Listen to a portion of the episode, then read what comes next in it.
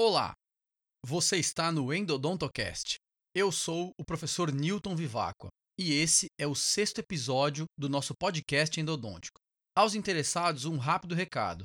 Iniciaremos neste próximo dia 20 de agosto o único mestrado exclusivamente em endodontia das regiões Norte, Nordeste e Centro-Oeste. Últimas vagas. Também estamos ofertando cursos de aperfeiçoamento, especialização e imersões rápidas em endodontia, todos em Fortaleza, no Ceará. A especialização da ABO já foi iniciada e temos duas vagas remanescentes. Veja os detalhes de todos os cursos nas notas deste episódio. Em nosso capítulo de hoje, conversaremos um pouco sobre uma grande dúvida que assola aqueles que trabalham com endodontia. Quais equipamentos adquirir e em qual ordem? Pois nós vamos tirar essas dúvidas a partir de agora. Mas antes de começar, é importante que todos entendam o seguinte: fazer endodontia sem equipamentos é bastante complicado e não recomendado. E quanto mais aparelhos você adquire, maior qualidade você também alcançará em seus tratamentos. Assim, primeiramente, vamos iniciar pelo óbvio. Quais são os equipamentos que executam tarefas extremamente importantes, porém impossíveis de se fazer adequadamente sem os mesmos? Vamos escolher apenas um por enquanto, para ser o seu primeiro equipamento. Este equipamento em questão é obrigatório para todos que querem executar tratamentos endodônticos, porque sem ele é impossível precisar qual é o real comprimento a ser trabalhado. Estamos falando dos localizadores eletrônicos foraminais. Ao contrário do que muitos pensam, é impossível a aferição deste comprimento pela radiografia, mesmo que esta seja digital. Isso acontece porque, mesmo com o mínimo de distorção, a visão do raio-x nos mostra o comprimento das raízes dos dentes e não dos condutos. O problema é que, em quase 80% dos casos, os condutos apresentam seus forames terminando antes desse comprimento do vértice radicular, devido às saídas parapicais dos mesmos. Essa diferença pode ser de 1 milímetro ou mais, sendo maior em dentes posteriores. E não é difícil encontrar casos de 2 ou 3 milímetros de diferença. Dessa maneira, como a odontometria radiográfica não considera o comprimento do conduto, mas sim o comprimento da raiz, ela resulta em medidas mais longas que as desejadas, principalmente quando as saídas foraminais se apresentam para vestibular ou lingual. Então, já temos a sua primeira compra definida: um bom localizador foraminal. Em outro episódio, abordaremos com maiores detalhes a odontometria e o uso correto dos localizadores. Vamos agora ao segundo equipamento, a endodontia tem algumas dificuldades inerentes à especialidade e que são bastante peculiares e diferentes das outras especialidades odontológicas. E talvez a mais importante delas seja a falta de visão das estruturas a serem trabalhadas. Isso acontece porque a cavidade endodôntica é extremamente pequena e escura. Os refletores odontológicos, mesmo os de LED, não conseguem compensar essa falta de visão. E o olho humano também não. Assim, a escolha seguinte deve ser um aparelho para melhorar a visibilidade e iluminação dessa cavidade. Para aqueles que possuem um consultório próprio e recursos disponíveis, um microscópio operatório seria a escolha mais acertada. Temos ótimas opções de fabricação nacional, com preços bastante acessíveis, como os microscópios da Alliance. Porém, para a maioria daqueles que estão iniciando suas carreiras, o investimento ainda é alto você também precisará de uma clínica ou consultório fixo para instalá-lo, o que às vezes não é possível, porque muitos atendem em diversos lugares diferentes. Dessa maneira, a melhor opção nesses casos é uma lupa binocular com fotóforo de LED. Você até acha que consegue enxergar bem sem ela, mas essa opinião muda quando você a coloca no rosto pela primeira vez. Existem opções muito boas para endodontia, com 3,5 vezes de aumento e distância focal de 420 mm. Os valores são bem menores do que vocês imaginam. Eu coloquei um post sobre isso lá nas redes sociais nas últimas semanas. Deem uma olhada por lá. Até mesmo a mais barata das lupas irá possibilitar uma visão a qual você nunca imaginou que pudesse ter sobre a cavidade pulpar. Mas ela precisa ter as especificações corretas. Lupas de pala para prótese ficam bem aquém dessa melhoria desejada. As lupas não são difíceis de usar, mas existe um pequeno período de adaptação necessário. Quem ouviu o episódio 4 já sabe. Comprou uma lupa, treinamento laboratorial. Depois que você se acostumar, terá uma visão privilegiada das estruturas a serem trabalhadas e ganhará muito mais precisão já desde o acesso. Ou seja, custo baixo, facilidade de uso e mobilidade, com ganho expressivo de visualização, é inaceitável você não ter. Você deveria parar esse episódio agora e comprar uma lupa. Confie em mim. Muito bem. Agora que vocês já enxergam bem e aferem com precisão o seu comprimento de trabalho, estão aptos para começar a executar endodontias com maior precisão. Qual é o próximo passo então? Bom, o próximo passo é mergulhar no mundo da mecanização para facilitar a fase mais complicada e demorada do tratamento, a instrumentação. Porém, motores elétricos têm subido muito de valor no país nesses últimos anos, e isso aumenta muito a barreira de entrada nesse mundo mecanizado. Assim, vamos discutir opções mais viáveis, as quais podemos adiantar para facilitar essa tão difícil e demorada instrumentação endodôntica. Antes de adquirir um motor elétrico, existem dispositivos bem mais em conta que ajudarão você muito nessa etapa, enquanto seu motor não chega. Um desses dispositivos é o contra-ângulo oscilatório para limas manuais. Mas antes que vocês pensem em qualquer coisa, devo informá-los. Esse dispositivo não servirá como substituto do motor. Ele apenas facilitará o processo de preparo em algumas fases, como a exploração, a patência e o preparo de áreas achatadas, o que já é muita coisa para um contrango de menos de mil reais, que pode ser usado no micromotor a ar e com limas manuais que você já possui. Descobri isso há 12 anos atrás, em meados de 2006, e enquanto todos pensavam que esse contrango servia para o alargamento dos condutos, lá estava eu inventando possibilidades. Na época, eu estava iniciando um pré-projeto para minha tese de doutorado, e nele precisaria fazer exploração e patência de 550 molares. Porém, depois de algumas dezenas dessas patências, feitas manualmente, não conseguia mais nem segurar as limas. Foi aí que veio a primeira ideia: usar o oscilatório para facilitar essa fase. O resultado foi assustador. Depois disso, nunca mais o abandonei e ensino seu uso em todos os cursos desde então. Tenho que agradecer ao professor Sérgio Menezes, que foi quem me apresentou o contrângulo oscilatório. Hoje, já temos até teses de nosso mestrado aprovando o seu uso. Mas lembrem-se: para instrumentação, ele não serve. O alargamento do conduto vai ser feito pela sua técnica convencional, ou, como eu recomendo, com as limas manuais especiais para Design M da Easy mas tudo isso será abordado detalhadamente em um episódio futuro. Após passar algum tempo com seu oscilatório e limas manuais, talvez agora vocês já estejam preparados para adquirir um motor elétrico. Ele será o quarto item de nossa lista. Mas você deve estar se perguntando: e se eu comprar logo um motor? Posso pular o contrângulo oscilatório? Bom, para responder essa pergunta, eu preciso que você pare o que está fazendo agora e preste muita atenção. Está prestando? Então ouça. Compre um oscilatório. Mesmo se você tiver um motor, você não sabe o dispositivo milagroso que está para adquirir. Nenhum motor consegue fazer tudo que um oscilatório faz, não pelo mesmo custo e com a mesma segurança. Mas isso ficará para outro dia. Por ora, vamos voltar aos motores. Qual comprar? É uma dúvida enorme. Difícil respondê-la em pouco tempo, mas vou resumir bem isso agora e em outra oportunidade conto a versão estendida. Temos basicamente quatro cinemáticas diferentes hoje em nossos motores. Primeiro, rotatória, no sentido sempre horário. Segundo, reciprocante, no sentido sempre anti-horário. Terceiro, reciprocante, no sentido horário. E, por último, movimentos mistos com rotatória reciprocante no mesmo acionamento, também no sentido horário. Antes de continuar, vamos esclarecer uma dúvida. O sentido horário ou anti-horário deve ser notado olhando-se pela parte de trás da cabeça do contraângulo. Recomendo que você pesquise quais as diferenças, quais instrumentos são recomendados para cada um e escolha o que melhor se encaixe em sua realidade e forma de trabalho. Os valores dos instrumentos são bastante diferentes e as possibilidades também. Fora os aparelhos elétricos, existem os contraângulos rotatórios a ar, mas eu não os recomendo.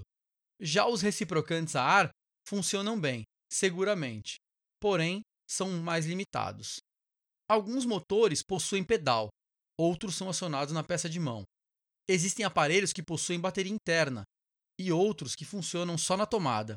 Enfim, pesquise bem as características e teste pessoalmente antes de decidir. Em breve farei um episódio sobre motores elétricos. Aguardem. Podemos seguir adiante?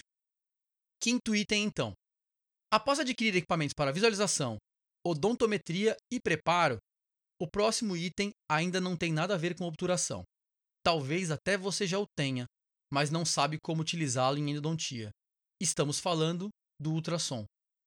Pode ser aquele ultrassom de periodontia mesmo, convencional, apesar de não ser mais adequado que os próprios para endodontia. É possível utilizá-lo sim, desde que você compre os insertos próprios para ele e para o passo que deseja executar. Tudo pode ser melhorado com ultrassom. É até viciante depois que você aprende, ele deixa tudo mais fácil. Acesso, remoção de pinos, instrumentação, irrigação, obturação, remoção de fragmentos intraconduto, dentre outros. Cada passo com seus próprios insertos. Agora, se você já possui um ultrassom desde o começo dessa cronologia, não perca nem mais um segundo e informe-se sobre como aproveitá-lo. Sugiro um curso rápido. Mas lembre-se, a maioria das possibilidades de uso necessitará obrigatoriamente do uso concomitante de uma lupa ou microscópio. E falando nele, esse seria um bom momento para você pensar em adquirir um. O conceito microscópio ultrassom pode fazer verdadeiros milagres. Em inglês, isso se chama microsonics e é uma das melhores formas de se trabalhar em endodontia. Mas caso você ainda não possa ou não queira comprar um microscópio, pode optar por outras opções menos custosas, até estar mais preparado financeiramente. Uma delas é o termoplastificador de gutta-percha do tipo termocondensador, para começar. Esse será o nosso sexto item. Você vai aposentar a sua lamparina ou maçarico e vai ter muito mais controle sobre o passo da obturação. Às vezes, pode até parecer que não tem muita utilidade, mas você já usou? Não? Pois então use e depois me conte se vai conseguir ficar sem dali em diante. Obviamente que além da facilidade, as suas obturações também ganharão qualidade. Depois, você pode comprar outros aparelhos termoplastificadores de gutta-percha, como o termoinjetor, por exemplo. Mas isso pode ficar para mais tarde, porque ele tem utilidade maior apenas em anatomias bastante complexas. Bom, agora não dá mais para esperar. Se você ainda não comprou um microscópio, já passou da hora. Ele já está em sétimo lugar na nossa lista. Não dá mais para esperar. Existem dois tipos de endodontia: com e sem microscopia operatória. Só entende quem tem e usa regularmente. Sem ele, seus tratamentos ficarão limitados à visão da lupa, que possui, em geral, apenas a equivalência do menor dos cinco aumentos do microscópio.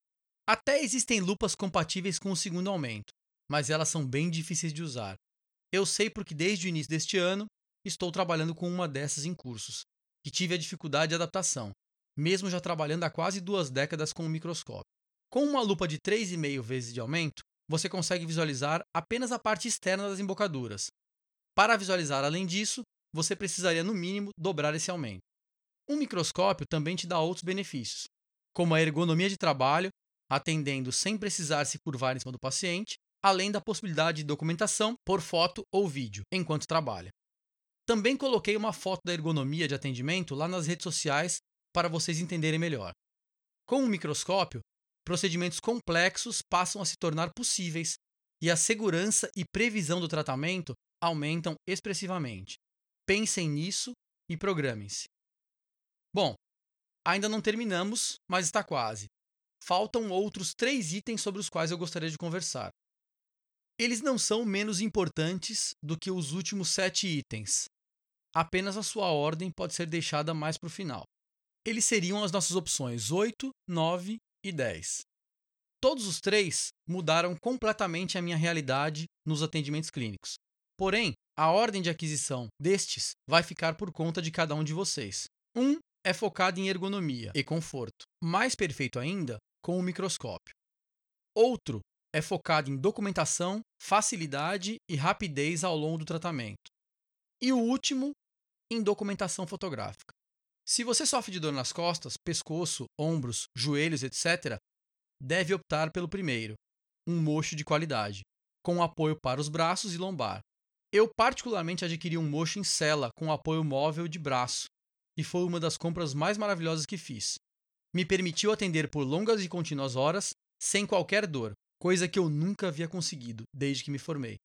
Não imaginava que isso seria possível, mas foi, e estou muito feliz em poder atender sem limitações. Assim, recomendo que vocês pesquisem a melhor opção para cada caso. Obviamente, vocês não terão como transportá-lo para outros lugares, seria meio complicado. A nossa nona opção seria o sensor de raio-x digital. Outra coisa viciante. Imagens grandes, lindas e quase imediatas. Por uma pequena fração do tempo de exposição? Maravilhoso. Eu confesso que deveria ter comprado antes. Você ainda pode manipular as imagens e facilmente enviá-las digitalmente para onde quiser. Uma facilidade muito bem-vinda. Sua documentação radiográfica passa para outro nível, bem superior, depois de adquirir um sensor. Existem diversas marcas no mercado, com valores e características bem diferentes umas das outras. Pesquise a fundo para saber se a sua necessidade será resolvida com a marca que escolher. Eu tive muito trabalho para decidir, mas estou feliz com meus resultados e o custo-benefício do que comprei. O décimo e último equipamento é uma câmera intraoral. No meu caso, estou falando de uma Skycam, que é a minha atual, mas existem várias marcas no mercado. Veja lá nas minhas redes sociais as belas imagens feitas com ela. Também possuo um sistema de documentação para o microscópio, que é fantástico para a documentação em foto e vídeo durante o trabalho com o microscópio. Mas a câmera intraoral, em geral, é bem mais prática. É só apontar direto para o elemento dental e você já tem uma foto em alta definição daquilo que quer fotografar. Recomendo que vocês pesquisem sobre elas. Vou deixar alguns links nas notas do episódio. Agora pronto. Acabei. Muita coisa, né? Existem outros aparelhos acessórios, mas acredito que esses são os principais por hora. Vamos fazer a lista então. Anotem. 1. Um, localizador foraminal. 2 lupa binocular com LED. 3. Contraângulo oscilatório. 4. Motor elétrico. 5. Ultrassom. 6. Termoplastificador. 7. Microscópio. 8. Sensor digital. 9. Mocho ergonômico. 10. Câmera intraoral. Sendo que o microscópio deve ser adquirido o mais breve possível, e o mocho, caso você sofra com os problemas citados anteriormente. Lembrando que ambos não têm mobilidade de transporte para outras clínicas. Muito bem, não quero que vocês fiquem pensando nos valores agora, porque esses aparelhos devem ser comprados ao longo dos anos. E a programação prévia para fazê-lo é muito importante. Pensem que a endodontia é a única especialidade com tanta tecnologia embarcada durante o atendimento e temos que ser gratos por poder melhorar muitos tratamentos com esses auxiliares. Vou ensinar para vocês uma coisa que me foi dita há 20 anos atrás por uma pessoa extremamente especial, o já falecido professor Francisco Souza Filho, que foi um grande mestre, orientador e amigo. Ele me ensinou o seguinte: imagine que agora você tem uma prateleira vazia na sua parede. Coloque nessa prateleira todos os equipamentos que você deseja comprar, em ordem. Só os tire de lá para colocar na sua bancada e começar a usar. Dessa forma, sugiro que vocês sigam esse ensinamento vindo de alguém tão sábio, peguem papel e caneta agora e escrevam as suas prioridades e prazos para as compras. Coloquem tudo na prateleira. Daí trabalhem muito e economizem para investir na sua profissão e tirar um por um da prateleira. Eu fiz isso. Valorizará o seu trabalho para o futuro. Claro que você vai precisar treinar muito sempre que adquirir algo novo. Isso é importante e necessário. Até para usar o Mocho precisei me adaptar por algumas semanas. Porém, os benefícios da era tecnológica da endodontia estão te esperando e vão fazer muita diferença na sua vida profissional. Espero tê-los ajudado um pouco nessa difícil e custosa tarefa de compras. Se desejarem entrar em contato para críticas, dúvidas ou sugestões, é só usar algum dos meios de comunicação que estão aqui nas notas. Conheça o programa de apoio ao Endodontocast em www.apoia.se endodontocast e confira os benefícios para virar um apoiador. Não se esqueçam de acessar o endodontiaavançada.com, me adicionar nas redes sociais e deixar a sua avaliação deste podcast lá na iTunes Store ou no seu aplicativo preferido. E assim, finalizando esse episódio de hoje, desejo aos que me ouvem boas aquisições de equipamentos. Um abraço a todos e até o próximo episódio.